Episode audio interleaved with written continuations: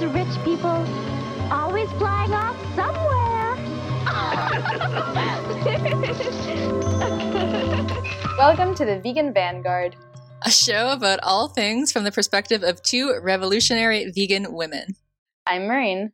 And I'm Lexi. And today we're going to be talking about the law of attraction. Yeah.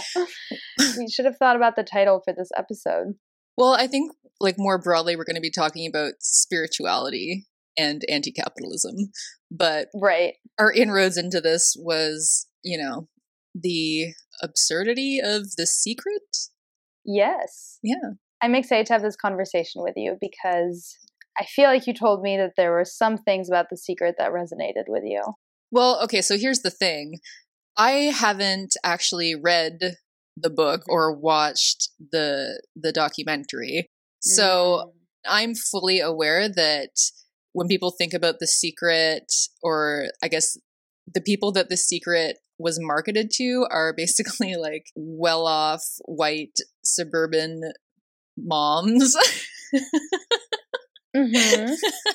Not I, I, yeah, maybe I shouldn't have said that.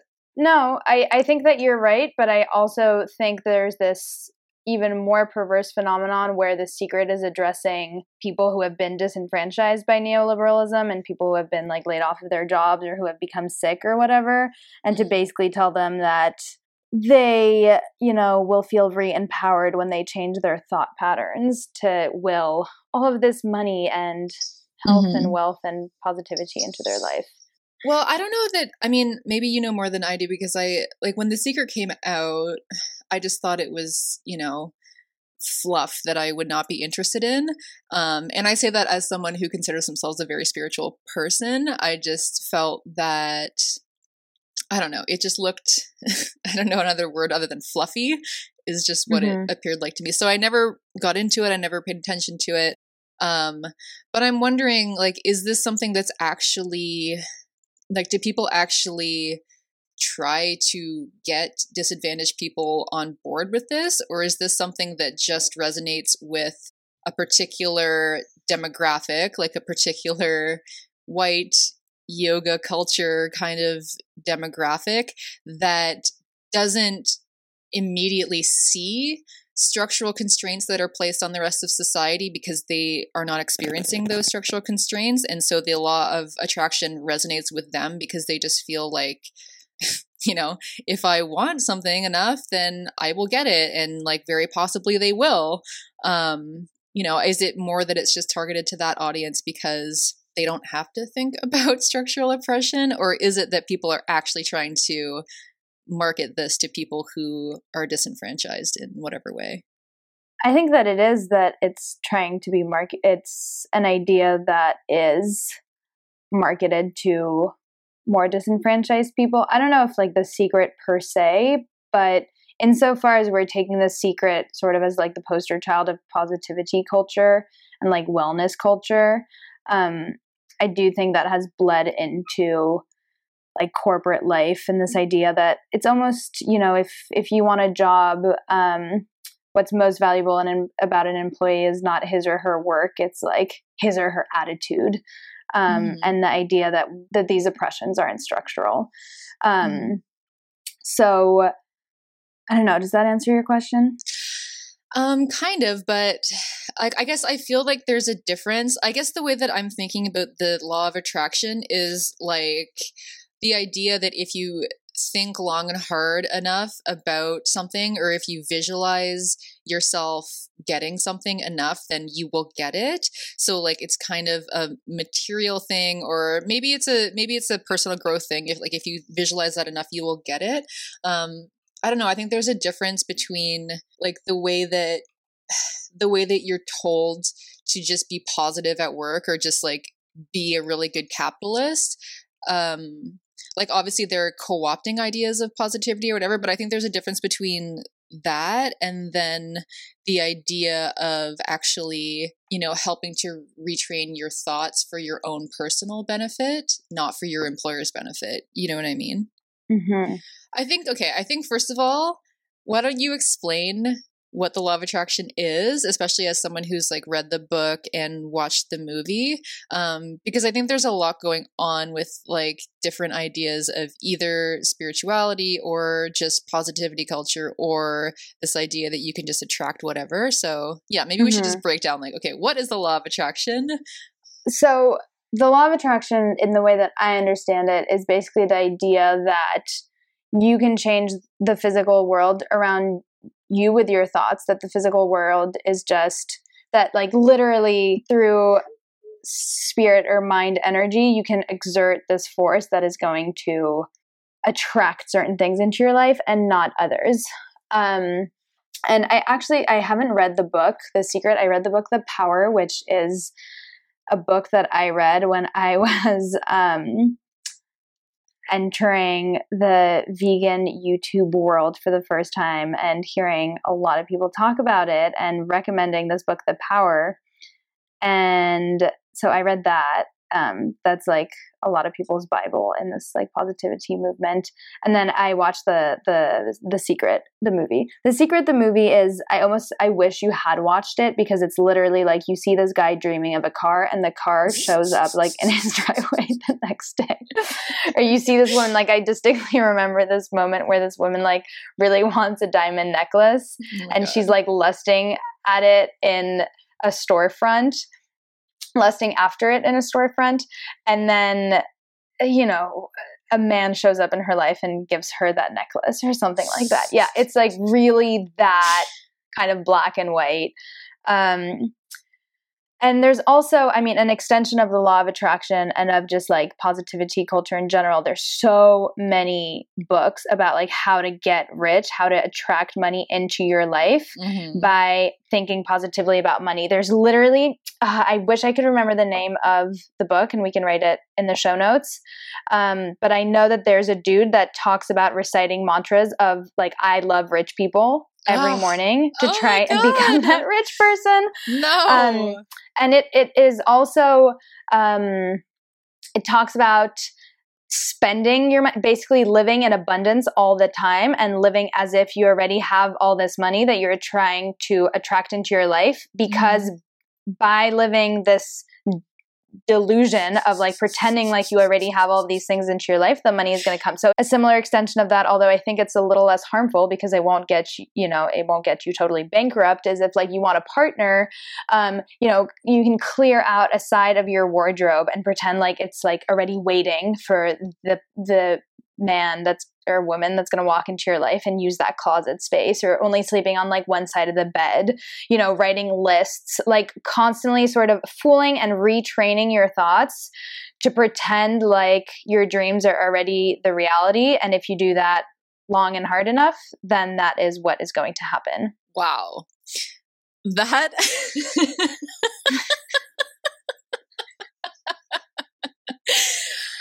like it's very upsetting to me that that is being put out there as a kind of spirituality because like that contradicts so many you know ancient or whatever spiritual beliefs that people hold um i mean like i don't know if it's being put out there as a sort of spirituality i don't though. know i mean it kind of seems like it but i think you're getting at like precisely the crux of what it is and what it's not it's Mhm. like it's not even spiritual because it's this ideology that's so fiercely individualistic Mm-hmm. and really just about rewire you know about like materialism Right. or about like uh, getting change Mhm. um yeah right which is the exact opposite of what like d- well it depends what kind of spiritual practice you're thinking about i'm obviously thinking about like buddhist ideas um, but that's the complete opposite of what those teachings would tell you you know what i mean? Mm. um, like craving and materialism and greed and you know amassing things in this material world is not at all the point of any kind of um, i don't know what i would call meaningful spirituality. But um, i was going to ask have you seen the bling ring? I have not. Oh it's so funny. So you should watch it Okay. it's um it's emma watson and um leslie mann so leslie mann is the mom um and it's all about a, a, group of teenagers who are like really well off and living in California, and they break into celebrities' houses and like take all their stuff or whatever when they're away at parties. Um, and the mom is like her whole thing is that she teaches her children like she homeschools her kids and their religion is based on the secret like their religion is the secret oh and God.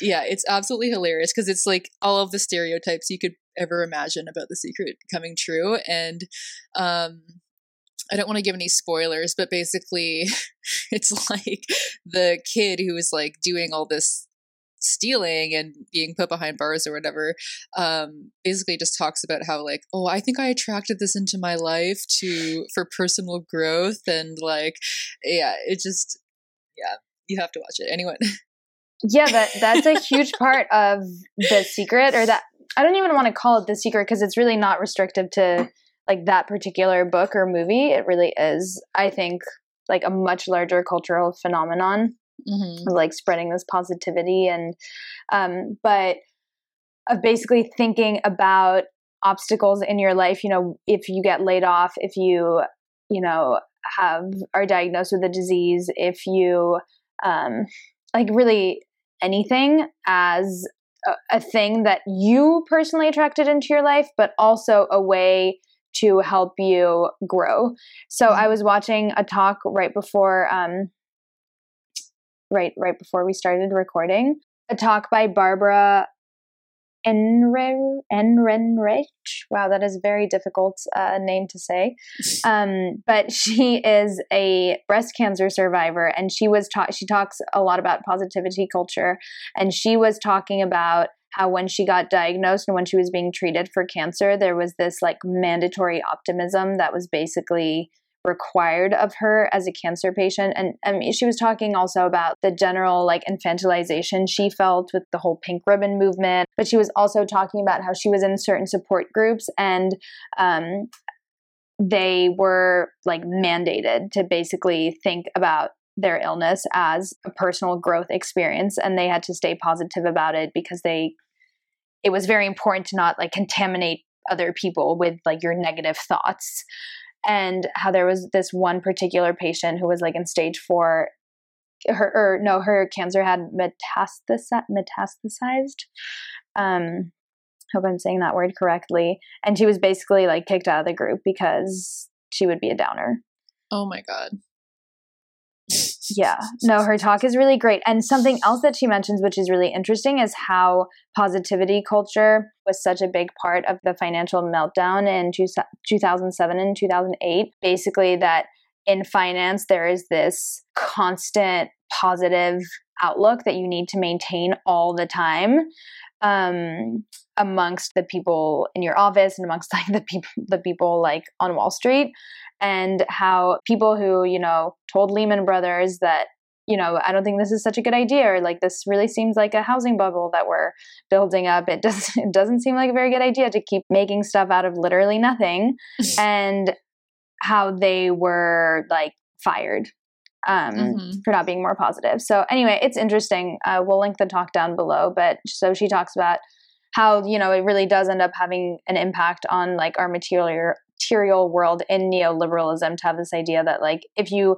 are positive and also I, I, feel like the idea of infinite growth under capitalism is fueled by this too is like everyone can be an entrepreneur everyone we can just will all of this stuff into existence yeah, absolutely. Or um, we don't have to worry about environmental hazards or damage or consumption. Um, that technology will find a way, and that you know we'll be fine. Basically, um, yeah, I think that requires a huge, like a lot of cognitive dissonance or whatever one of the first things that I think anyone hears when they learn about the law of attraction is like, okay, well, what about you know people who don't have enough food and people who are like living in countries where they're dying of poverty um mm-hmm. because that's like a very obvious thing to wonder um mm-hmm. and you know you're wondering like okay well is it just that they don't want water badly enough or food yeah. badly enough to just attract it into their lives like it seems very mm-hmm. odd that anyone would die from not mm-hmm. having enough food if really they could just think about it. Manifest. And actually, the author of The Secret said this is another thing I got from the talk that I was mentioning before said that um, the tsunami in 2007. So I'm not exactly sure which tsunami she's talking about, but she was basically just saying that they had like a tsunami, they were attracting tsunami thoughts. What? Yeah. Isn't that like the most fucking cruel thing That is you could possibly say? is actually disgusting. Yeah. Like as if people were sitting there imagining a tsunami and like yeah, trying just to like a typical. Sunday, like just thinking about tsunamis.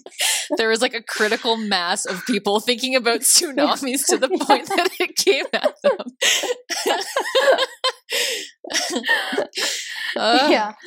yeah. Um, so she says so a, lo- a lot of times in positivity culture the people you know who are starving and who are hungry a big part of the law of attraction is also just learning to be grateful all the time. So being like you know even just the fact that like i can get on my computer even just the fact that i have electricity and heating like i'm part of the 0.0001% like i'm so lucky and that is you know obviously we are extremely lucky but you're supposed to use that like grateful mentality to help attract abundance into your life. And so to think about the misery that goes on in the world like basically just as an impetus to be more grateful for what you do have Mhm. um i bear with me because these are just thoughts that i've had like this is not actually said in that way or anything.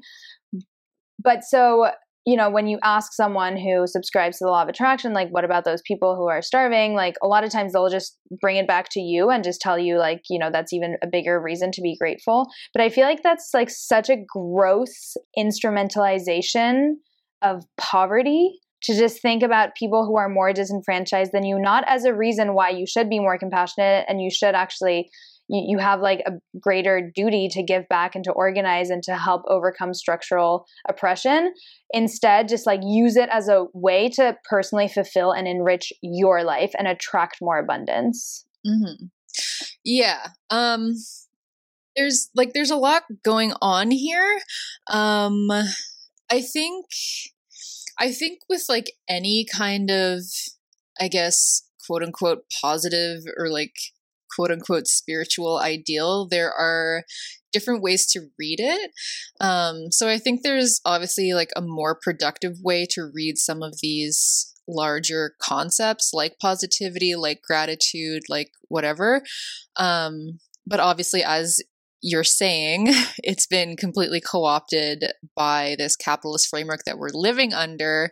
Um, like incredibly individualized um, and making people more docile or more accepting of you know the structural violence that is happening all around them um, and yeah there's there's obviously a real neoliberal focus on the individual that whatever whatever you do is kind of your own fault. If you fail or succeed in this capitalist system it's your own fault.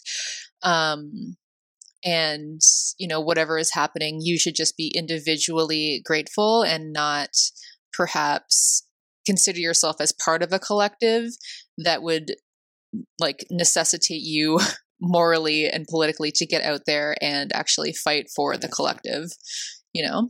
Mm-hmm. i agree I was listening to the uh, Vegan Warrior Princesses Attack podcast actually um, the other day about positivity culture, and they were talking about yeah specifically how this manifests in the workplace. Um, about you know the people at the top making these terrible decisions and then um, you know just kind of saying well change happens change happens all the time change is a part of life. And if you're if you're like not adapting to change if you're not open to new directions then you know you're just not in the right framework. And you can leave if you want you know what i mean? You can just go somewhere else which of course is ludicrous in this political economic framework. People cannot just go get whatever the, the hell job that they want, especially if they are coming from a poorer background, they don't have the education or training. Um, and also because there's no work because robots are taking over everything and um, capitalism produces unemployment. Yep. And like two people have all the wealth at this point. Right. Yeah. And um, yeah, plugging my precarious work video, but capitalism makes work more and more precarious and flexible and like contract like contract instead of full employment with benefits, etc. Um, so yeah, I think I think the the way of reading it as something that is very individual and very material focus um, is obviously something that is in service of oppressive systems. Like it's obviously something that is actually in service of your own disenfranchisement, unless you are one of the few who is lucky enough not to be disenfranchised. Yeah, I absolutely agree with what you're saying. And I'm actually really excited to have this conversation with you because I've had a very hard time in like my own life or like my own mind um, reconciling the fact that I I wouldn't call myself an atheist. I I am somewhat spiritual. Um, it's funny because I I I feel like I'm almost holding off until another part of my life to explore that more, but I know that it's there and I want to keep it there. Mm-hmm. And it's something that is still like important to me and that I'm very interested in. Mm-hmm.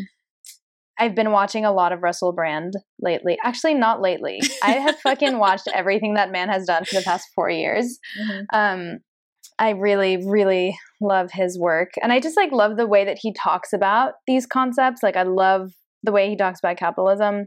But I also really love a, a huge part of his platform is talking about spiritual, about spiritual spirituality and like meditation and the fact that we are all one and the fact that there's this like infinite consciousness that you know we have these five senses that keep us sort of bound to the material world and that we're only experiencing like one part of reality on in this like terrestrial like carnal existence that we are you know currently living out mm-hmm. but that there's actually like an infinite space and realm for connection and anyway all of these ideas and i hate crediting a white man for them because i know that they have you know mm, those are those are like buddhist for, ideas. Yeah an extremely long time and he absolutely like he he credits them too like he doesn't mm-hmm. you know i'm not saying he's perfect i'm just saying that i love him.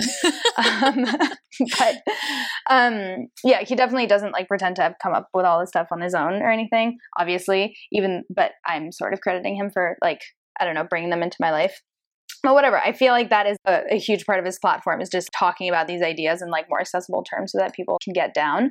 Um, and he talks a lot about the importance of spirituality too in like activism or how he feels that there should be like a greater bigger vision of like connectedness and a bigger consciousness of oneness. Mm-hmm. and that idea has like really spoken to me. But then you know i have this whole other part of me that thinks you know separate from that you know that the law of attraction is like super fucked up and like has coerced the way that people think. And um, anyway, everything that I said in the first half of this podcast. So I'm actually really excited to ask you how you reconcile your Buddhism because you identify as a Buddhist with like your anti-capitalist beliefs. And I feel like you've perhaps like thought about this more than I have and so mm-hmm. can give me like cool answers. Yeah, I'm actually so excited to talk about this. This has been a common question. I mean, I used to have Curious Cat. I deleted it because I was just I didn't have time for it. But yeah, many of the questions were about that and i i used to have some spiritual videos on my channel um and i had a few people go and watch those like after i changed my channel to like a really anti-capitalist channel, obviously, um, I had a few people watch those and be like, wow, that was super reactionary. And I was like, if you read it that way, but it's not like I feel like people are kind of missing the mark when they just really oversimplify it and then just write it off as something that mm-hmm. is definitely just serving capital. Um, because yeah. I think it can serve so much more than that. Um, so I haven't watched like what Russell Brand has said about it. I think he's funny, but okay. I, am pretty sure you can get all these ideas from other places. Yeah, I think he's hilarious, but I haven't watched like much of what he said. But um, yeah. So yeah, so I'm I sure we're gonna get a few comments talking about how he's problematic in some of his way. Like a lot of his past Oh, yeah. is really problematic, but like he's trying hard, guys. Don't be mean to Russell. I mean, everyone's problematic, so yeah, I'm sure you're definitely going to get Yeah, some comments exactly. about how he's just a capitalist and whatever. Oh, he's Um, definitely not. Right. But I see what you're saying. I'm like so defensive. It's ridiculous. anyway, um, so yeah, I really came into Buddhist philosophy when I was in my early 20s. Um, I guess I'll just open up and tell all the listeners that like I've had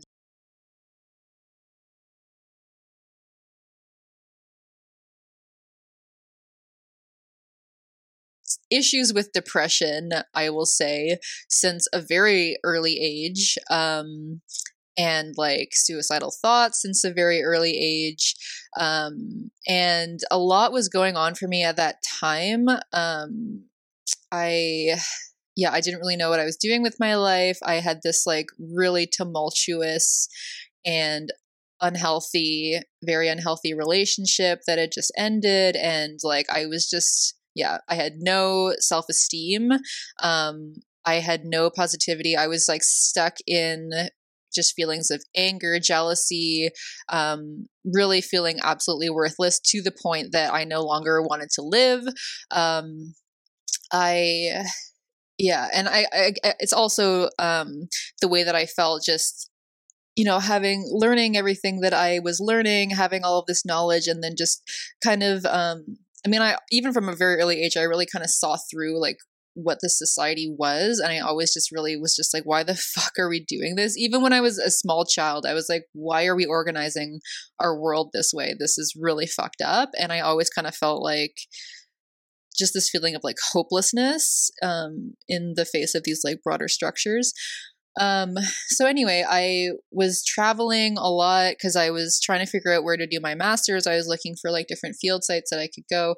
Um, so I was in India and Indonesia and Thailand, and I started to really read Buddhist philosophy. Um, and it just resonated so much with me. Like it just really like shook my whole way of viewing the world and reality and myself and my emotions and um, my actions and yeah, really everything. Um, and the thing about like Buddhist philosophy is that it's it's the opposite of individualism. Like it's uh like people are really like oh well that's just you know you're just meditating for yourself. And it's like but you're doing this with the goal to help others. Like the whole thing is about how like generosity and selflessness and whatever is that's the route to real happiness. Whereas like wanting craving desiring like ego, I, and mine, like these are all things that ultimately bring suffering and that are fueled by like various delusions that we have in this society. Um like delusions like greed anger selfishness um, jealousy all these other problematic emotions that kind of keep us locked in these patterns and keep us behaving in certain ways that not only hurt ourselves but hurt others. Um, so all of this just resonated so much with me and like the deeper i got into it like the deeper you get into it it talks actually about like the nature of reality itself um, and kind of like as you were talking about like that everything is intimately connected um, and that like ultimately everything is just this like I don't want to say empty void, but like voidness is a really big theme where it's like basically because you will die one day, it's like all of this, like all of this material stuff is not really real. Like even this Mm. wine glass, I'm drinking wine at eleven thirty. What time is it, Lexi? yeah, it's happy hour somewhere.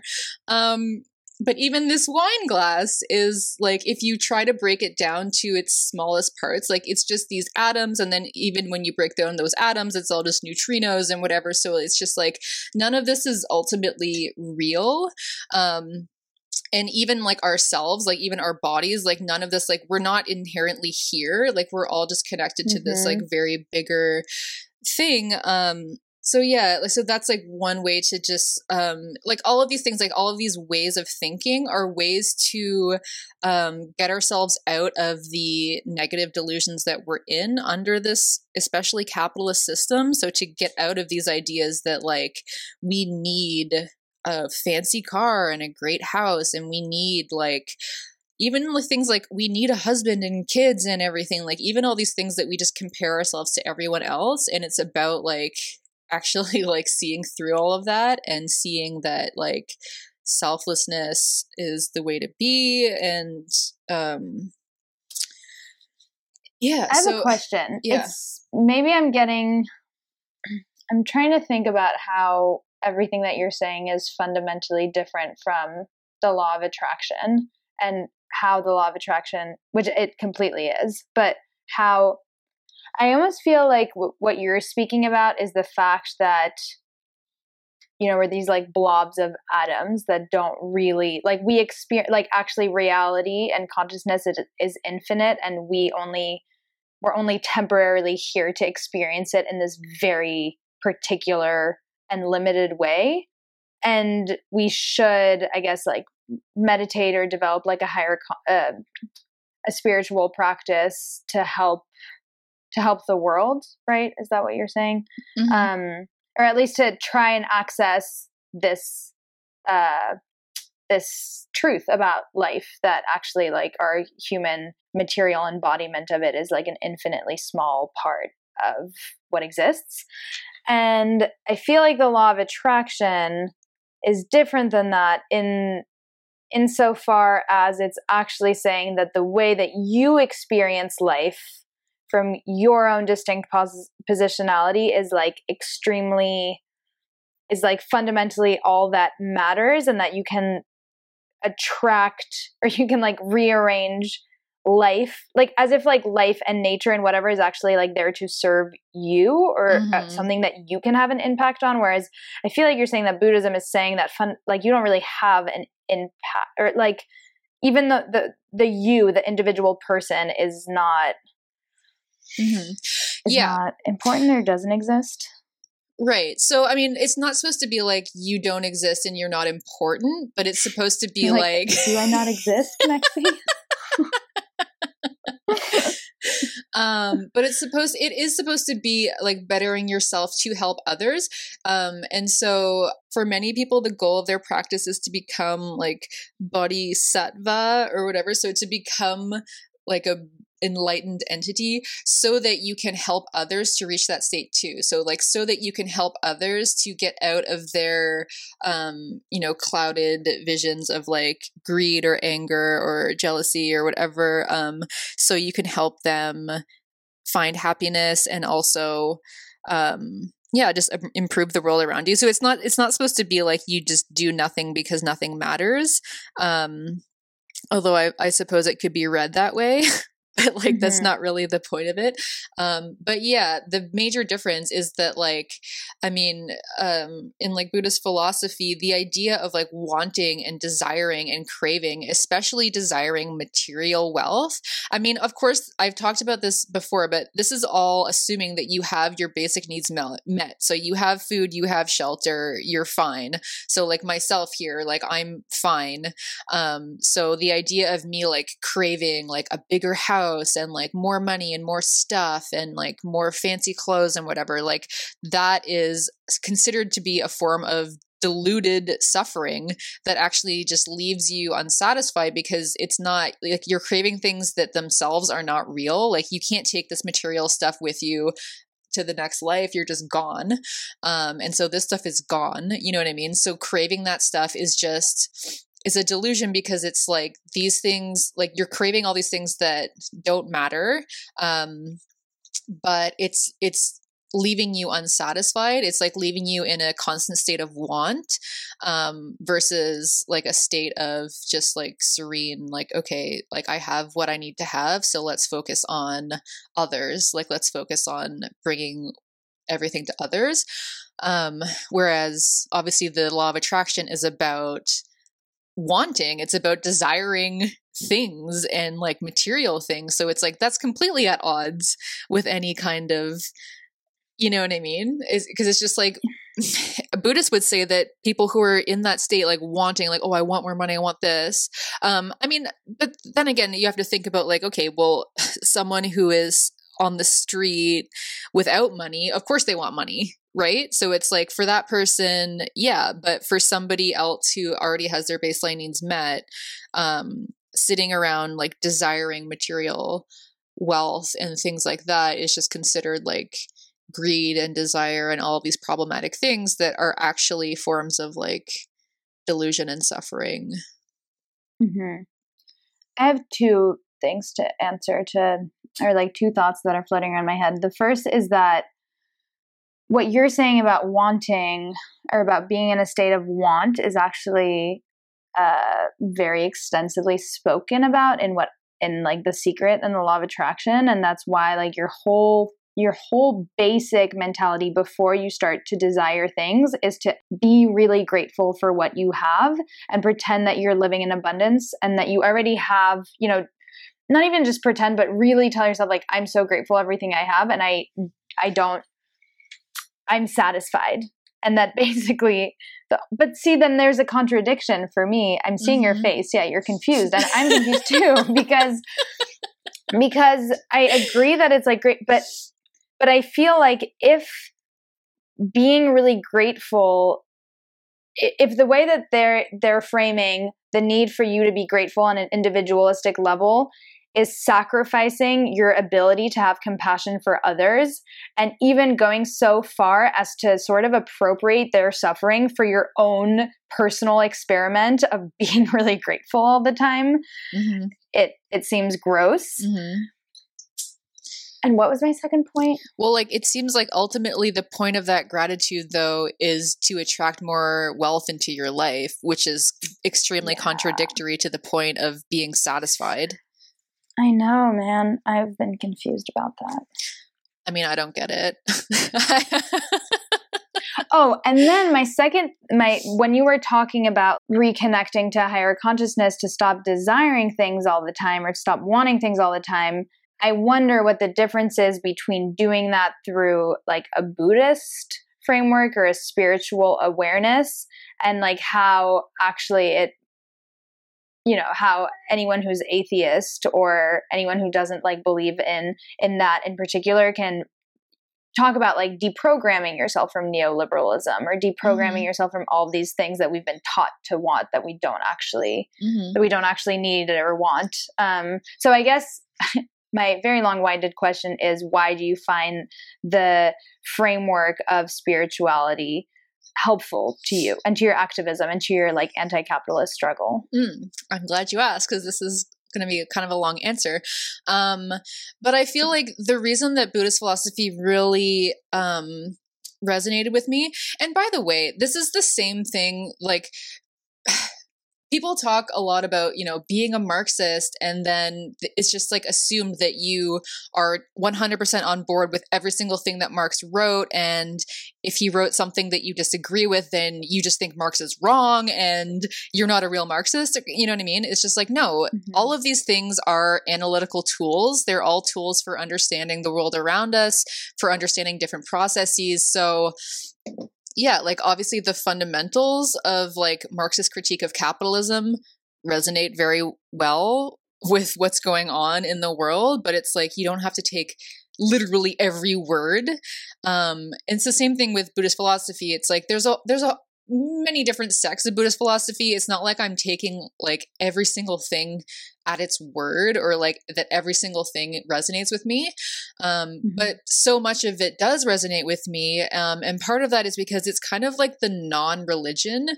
Um, and I say that because it's like, it's not about believing in like, a supreme deity. And in fact, it actually kind of criticizes, um, like many Buddhists will criticize well not criticize but like there's the idea that a lot of those religions that are based on like a creation story and like an ultimate deity that these are actually these are things that were created out of fear and fear is one of like the core delusions um that you know buddhists seek to overcome. Um so like the idea is that like you know we just feared what is this world about? What happens when we die? And so these stories were created about this like ultimate deity that will save us even if we sinned we can just repent and that that's ultimately just about like fear and insecurity. Um Mhm. but that buddhists would say like no we don't want any part of that. We want we want to overcome those insecurities and fears and whatever and we don't need to be praying to like some ultimate power. Um so that's why I really liked it because it's not about that. It's about like personal growth for the good of the whole, um, like for the good of like the most people. Um, but yeah, so sorry, what was I going to talk about? um, I was asking you why that resonates with you more, or at least in a different, mm, on a different okay. level than would just like learning about why capitalism's so fucked up. Um, right. So, um, like, I feel like for atheists who do kind of embark on this path of like retraining their mind, they are using like Buddhist techniques and Buddhist philosophies. They're just not calling it that. Um, and like maybe it, like maybe it's because I came into it first through reading Buddhist philosophies, and then now like here I am. Um, but like for atheists who don't believe in God, I don't see why they wouldn't be into these kinds of spiritual philosophies because it seems to be consistent with a lot of things that they um well not I can't speak for all atheists but like atheists who are like anti-capitalist and atheists who are like trying to promote social justice etc um yeah i mean it seems like things are very similar but i guess i just like coming from that place um like where i was in my early 20s like this just really um resonated with me and then it's really helped me to do all of that work to like unpack um capitalism and it's really helped me in my activism in the sense that um like first of all i think just the idea of selflessness and generosity as a route to happiness um instead of like greed or like you know oppression or violence or like stepping stepping on other people to get ahead for yourself Mhm. um i think like just these ideas really resonate with the ideas of like redistribution of wealth and um like helping marginalized communities and etc so i don't think that that's like terribly at odds um with what i'm working towards. And then just on like a personal level like like just anecdotally like even when i first started my youtube channel or like when i would post like i would post all these political things on facebook or whatever and I would get these horrible, horrible reactionary comments, and I would just get so angry and just so like I would just spend all my energy like clapping back at this person and like just checking and checking and refreshing and refreshing to see what comments they had left next and just expended every like I just really took things personally um and really felt like I would just be swarmed with like self doubt like do i actually know what i'm talking about? Am i the person that c- can actually speak about this? And um it really like hindered my activism. It hindered me actually feeling confident enough to have a voice and to say anything. Um and it really kind of made it about me and about my feelings of being like angry or hurt or pissed off or attacked or whatever. Um but these kinds of philosophies really help me to be like, you know what, this is nothing to do with me. Like, if people are making shitty videos about me, if they're leaving shitty comments, and Do they? yeah, do they? If people are doing all this stuff, like, They're so insightful. yeah, like, you know, it's not about me, it's about something much bigger than myself and um, all of these problematic emotions like anger jealousy delusion like these are all delusions that i'm able to overcome like really focusing on these kinds of philosophies and then just like so all i do now is just put out my content and if people are liking it great and if they're not then also great but like i'm i'm not doing this for myself you know what i mean? And like i'm just a lot more in control of my emotions and my own state of being and i feel like i'm able to expend so much less energy fighting people like Mhm. that energy that i used to spend fighting and being like kept up all night just like anxious and pissed off um i'm spending that energy now in just just making more content and spreading information that i think is valuable and trying to do that from a place of like love and compassion as opposed to like anger and i just feel like that's more effective for me Mm-hmm. Thank you. um, yeah, that was useful. I, I still have this weird, like, I guess it's because I hate the law of attraction so much. And that's where I've unfortunately learned about a lot of these ideas that sometimes that I wonder, like, well, is that ultimately still saying that is it still victim blaming in a way because you're saying that people not you but like you know this line of thought can lead to a place where you're actually blaming someone's like thought pattern or have, telling that person that maybe what should change is like how they react to the situation and while that's like useful sometimes i also see how like that can lead down a very mm-hmm. I don't know, something about like structural oppression and spirituality. I've still I still haven't fully understood how to completely fit those two pieces together and have them like coexist in my mind in a way that doesn't make me uncomfortable. hmm Um like I guess for me I'm like it, again, it's how you read it. Like, if you want to read it as something yeah. that's victim blaming, then whatever. But if you want to actually make your own practice about something more positive like i mean the core tenet of like buddhist philosophy is compassion. Um so like having compassion for marginalized peoples to me means fighting for them. It means of course mm-hmm. of course being angry about their injustice and of course doing like i have a position of privilege. I have my baseline needs met.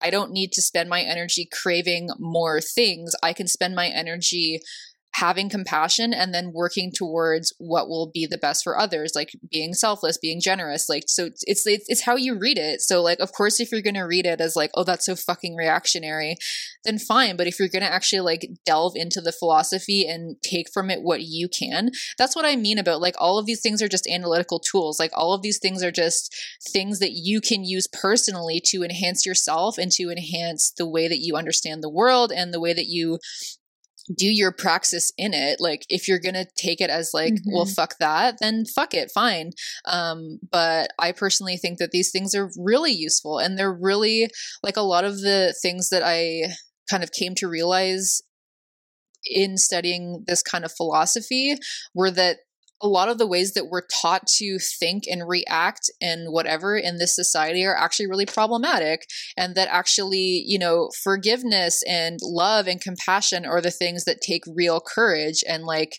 you know just shutting down and like hating someone um if they wronged you or something is like obviously it's cathartic and obviously in a lot of situations that it is you know valid um but that ultimately like that's it's gonna ultimately hurt yourself um just just certain ways of like reacting or thinking about things are going to actually harm yourself more than you realize um i don't know it's kind of hard to explain but i again like it can be read in a in a productive way or a non-productive way and i just kind of i choose to take from it what i think is really valuable and mm-hmm. I think it's I think it's valuable for anyone to actually like look into this kind of stuff because like mm-hmm. I, I mm-hmm. remember when like you first were asking me about like Buddhist stuff and you mentioned the law of attraction and I was like that has nothing to do with my practice like that has mm-hmm. absolutely nothing to do with like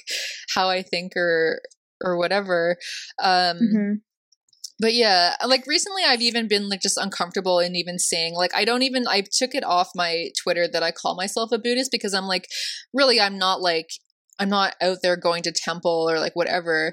But i mean the the the thing about buddhist philosophy is that like you know it's just it's just something it's a tool. It's a tool for you to like work with and practice with. And if things don't resonate then they don't. And if they do then they do. But like it's not like i'm you know part of like a sect and I actually go to temple and do anything.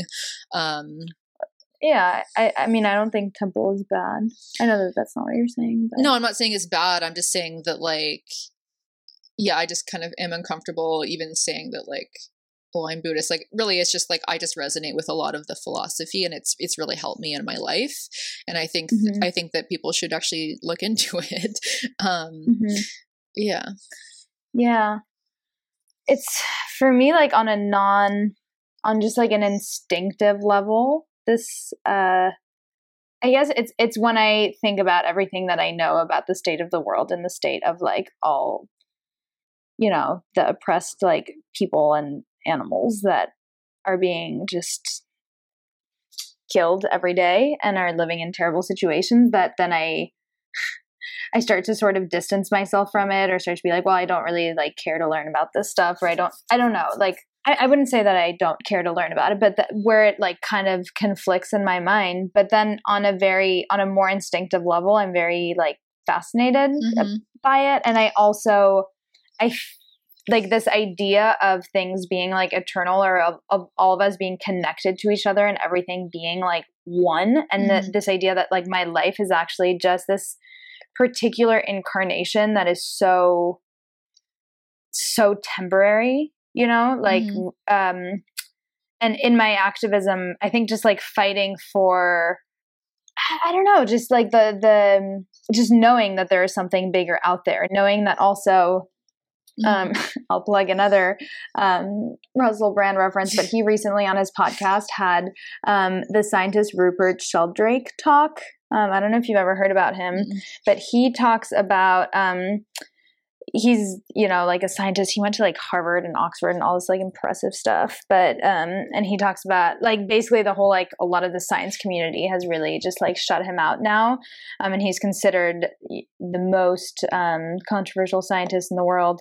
But he has all he has done all these experiments on the fact that uh, on this idea of morphic resonance and that there's actual that that everything in nature has a memory and so that you know trees communicate with each other and animals communicate with each other and there are actually e- experiments that show that if rats in a certain part of the world learn to do something over time like rats in a completely different part of the world will also get better at doing that one thing mm-hmm. um, there's like a eternal like consciousness and like memory that we mm-hmm. all actually have access to mm-hmm um he was saying you know when i discovered all this stuff when i realized this made sense for how like leaves learn to grow and how you know like nature works in all these cool ways and i decided to really study it and i went to india like a bunch of um scientists there were like oh yeah like mm-hmm. like dude like everyone knows this here you know mm-hmm. um and how yeah obviously these are ideas that are talked about um in just a lot of other places yeah yeah um well in terms of like all the shit that's happening in the world right now um like a lot of kind of like the buddhist idea is that like um like obviously structures are driving this but even like structures even like capitalism i mean as marx would say capitalism is just a set of social relations and social relations are enacted by people um mm-hmm. and so like they like a lot of the buddhist idea is that like a lot of the shit that is happening in this world is driven by these delusions like greed, like materialism, like, you know, all these things that are actually forms of suffering and that inflict suffering on others and then inflict suffering on ourselves. And so the idea is that if every person were to become this like enlightened, selfless, understanding, generous, compassionate being, um, then like, can you imagine what kind of social structures we would actually form together. You know what I mean? Mm-hmm. So, like, mm-hmm. if everyone could actually be mindful of the things that are driving their wants and desires and driving, you know, their ambitions, like, I'm thinking of a lot of people that I know that I won't. I'm thinking of some people that I know that I won't name, um, whose ambitions are really to become as quote unquote successful as possible, meaning mm-hmm get the biggest paycheck that they can possibly get and have all the security and have a cottage and have this, right?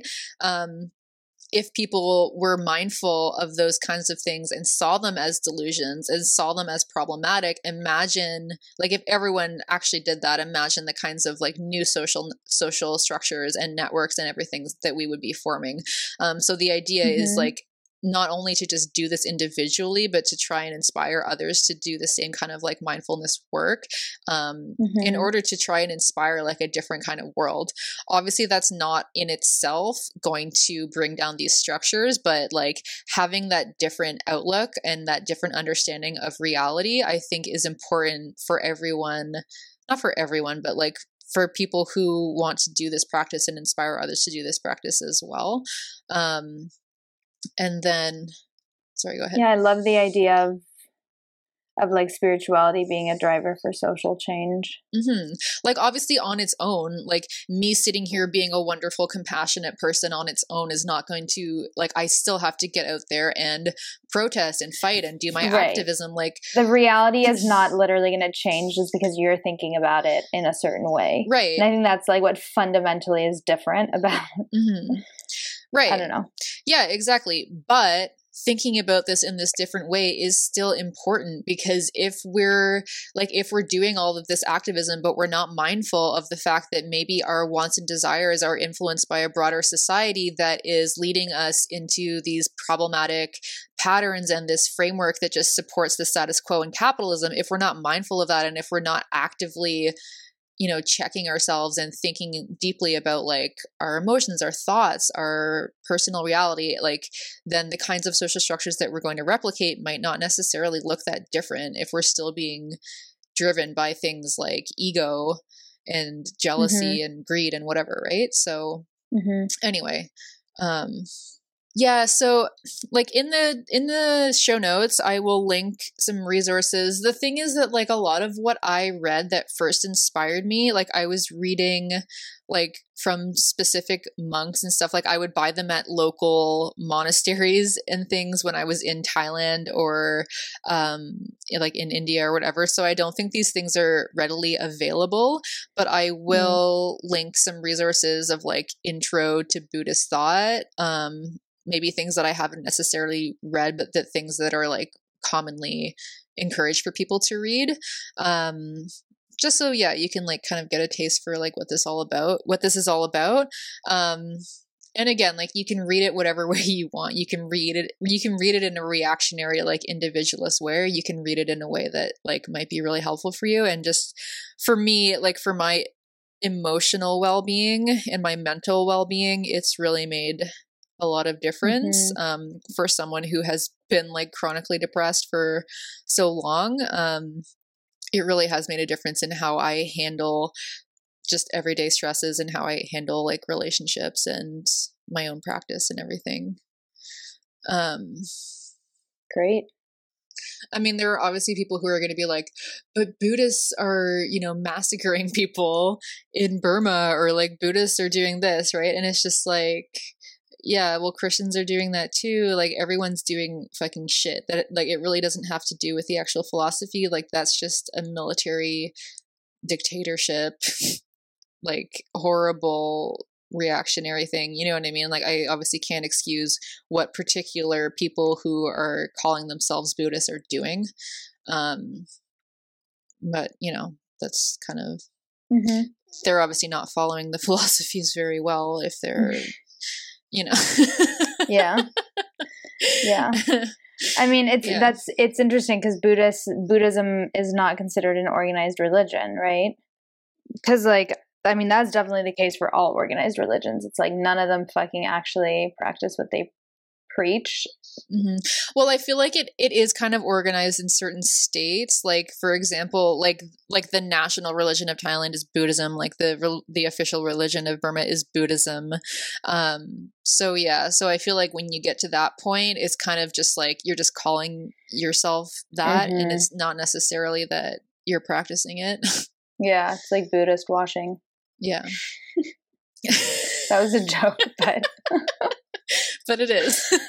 but maybe it's offensive. I don't know. Um, yeah. Cool. Well, I really loved this conversation. Yeah, me too. That was kind of good to like get off my chest just because I get so many questions about how do you uh, reconcile this.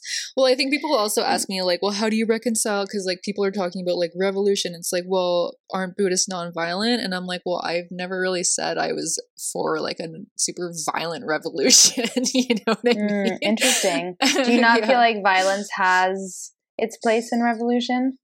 So I've talked about this very briefly. Um, mostly, I was just kind of echoing what the vegan warrior princesses attack um, people, Nicole and Callie, Mhm. had said. Basically, that like for people who are experiencing, it's like what kind of violence are we talking about, right? Because it's like there's that quote from Angela Davis where it's like you ask Mhm. me if I'm okay with violence. Like, do you Right. know? Do you know what's going on to the black community right now?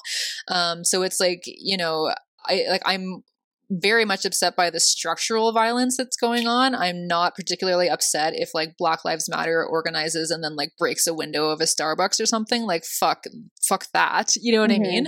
Right. Um but I feel like this probably is the topic for a whole other podcast about Mhm. what I think about um like how we're going to make change right now but i think there's a difference between like if you have a critical mass of people that believes that we need like very radical change to our social structures and if that critical mass is standing up and saying no we want change and then Mhm. um you know the state is coming in with their tanks and shit and trying to like fuck people up like there's a difference between defending your position and then just like outright actually wanting violence um Mhm. and i've talked about this before where it's like i feel like you may encounter violence if you're if you're standing up for your position um you may encounter violence that you might have to respond to but i like i'm not a person who would be like yeah let's like go fuck everything up you know what i mean Mhm, mhm.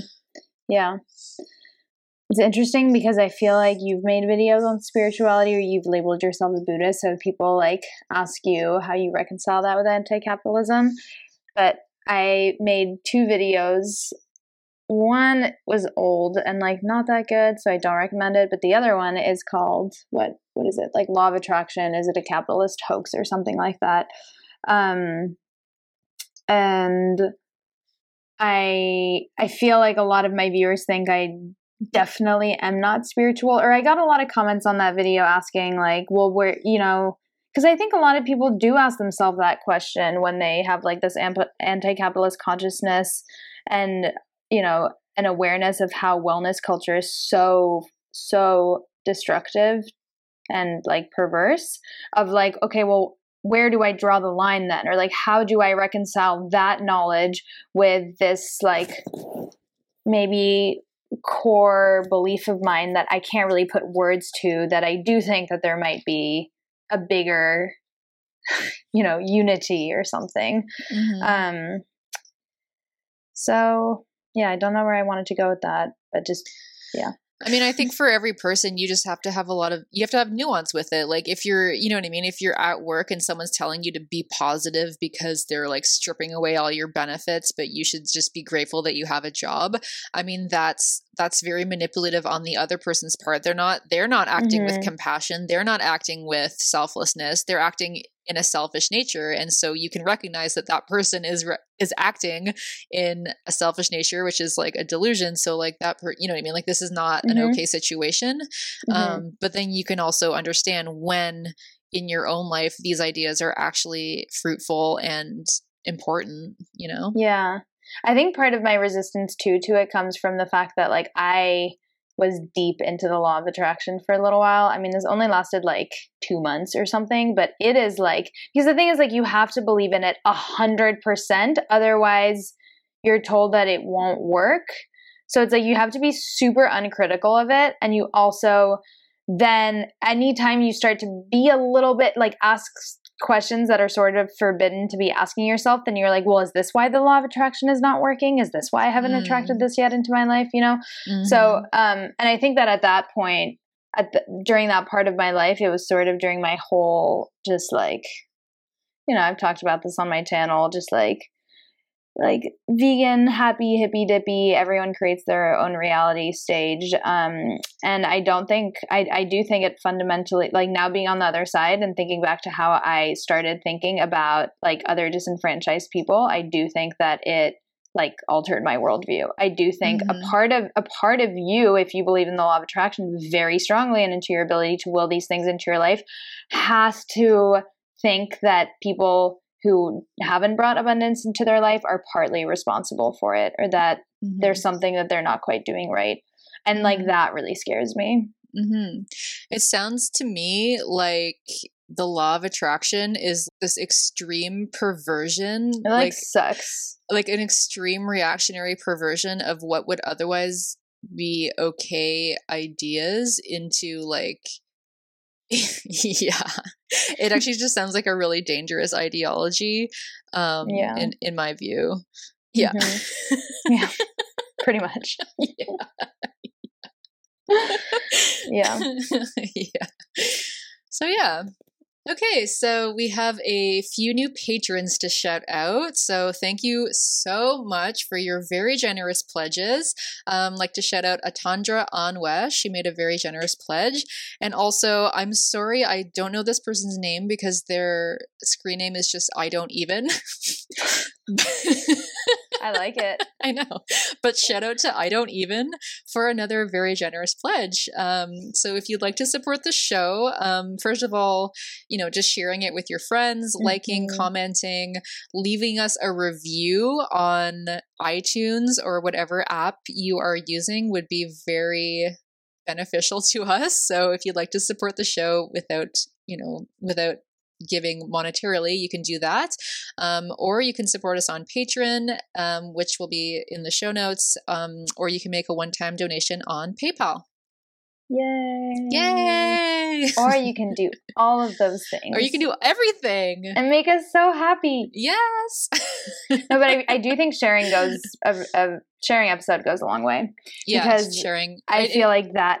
And if a friend is like, "Hey, check out this awesome podcast," well, the thing is, I live with a podcast on my ears, so Mhm. I'm always looking for new stuff to listen to. Mhm, But like, mhm. that is my favorite way of discovering new stuff is if I don't have to.